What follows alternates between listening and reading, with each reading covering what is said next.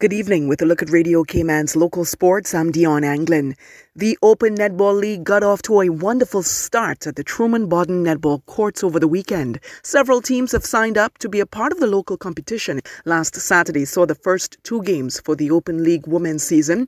The first game saw Elite defeat Roma 38 to 22. The technical director for Cayman Netball, coach Janet Letman, breaks it down. Now, the Roma game, we had players they were fast, they were quick. They bring the ball down, but they had no match for Elite. Elite had a plan. They executed it well. They came out firing in all cylinders. They had the first quarter, they were on par with like 13 goals to 5. By the time Roma started picking it up and getting their momentum, that's when you saw the game change. In the second matchup, Rising Stars beat Sky Angels 36 to 24. Coach Letman sat down with national player and Rising Stars starter Rosemary Wilson. I've got a young lady here.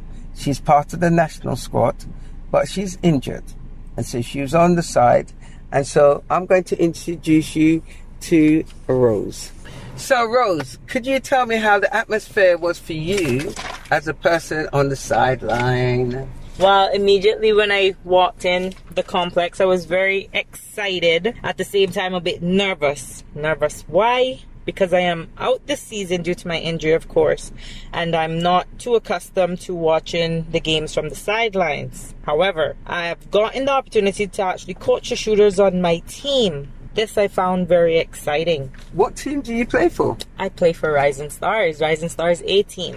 So that was very exciting for me and an awesome opportunity that I felt was given to me by Coach Irvin. As for the opponents that we had, I feel that they came out and they played their very best. Sky Angels came out and they played very, very well. I am very proud of those young ladies on that team. Their game has improved a lot. I have trained with, I believe, most of the team actually, Sky yeah. Angels, yes. with the Cayman Islands National Netball Program. And I am very proud to see how well they have improved, not only as a player, but also as a national player, but also as a team. And Sky Angels being their club under coach Andrea. And most of those players, they're under 21, aren't they? Yes, they are. I am very, very proud of them. Right, so when you look at the environment, what did you feel that the environment with the people watching, was there a lot of people there? We had a lot of spectators. We had a good amount of spectators that came out and they supported their teams. Of course, the energy, you could feel the energy and the intensity coming from each court that the games are being played. You could feel that energy, that positive energy that uh, it's our first season. We're out to play. We're out to win. We're out to get it. Let's see how far we can get in this competition. And I think the teams put on a very good show for the opening of the Netball League and for the amount of spectators that was actually out. So everybody, if you're in interested in watching some netball, what days do they play? The Women's League games are on Thursdays and Saturdays between 6:30 p.m. to 8:30 p.m. The Open Netball League matches will continue every Thursday and Saturday at the Truman Bodden Netball Courts from 6:30 p.m. to 8:30 p.m. An Academy Sports Club is hosting a midterm camp.